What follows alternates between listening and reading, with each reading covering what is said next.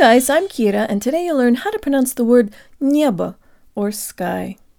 Let's say the first syllable with good Russian default mouth position. Jaw slightly forward, tip of the tongue behind the bottom teeth, lips rounded and protruded. Nie. Nie. There's almost a slight Y sound built in. Jur dank lips.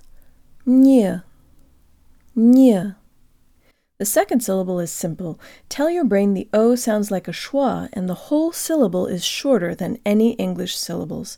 Let's try it. Jur dank lips. B. B. Now the whole thing. Jur dank lips. Небо. Небо.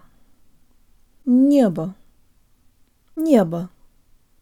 That's it, guys. Be sure to subscribe on YouTube, share my videos, suggest a word, and check out my video course at unlockingrussianpronunciation.org. And if you teach Russian and you like my videos, please consider tagging me on Instagram so your students can see them too. Счастливо!